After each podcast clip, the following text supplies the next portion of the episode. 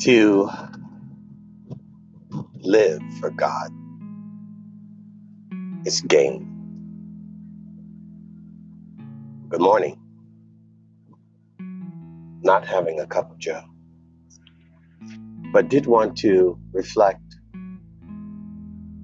on Paul, the apostle, who counted his life submitted to the master as gain,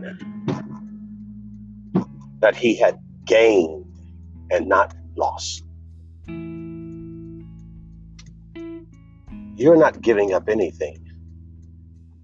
You're gaining everything when you give your life submitted to Christ. How many have gone to college and said they risked everything to get a master's degree, or they risked everything to get a P H D, or they risked everything when they walked down the marital aisle to get married and tell their wife, oh, I risked everything to marry you?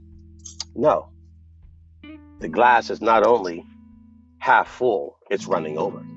My cup runneth over.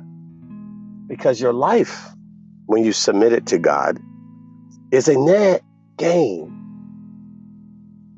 You're gaining everything and more than than you could ever repay.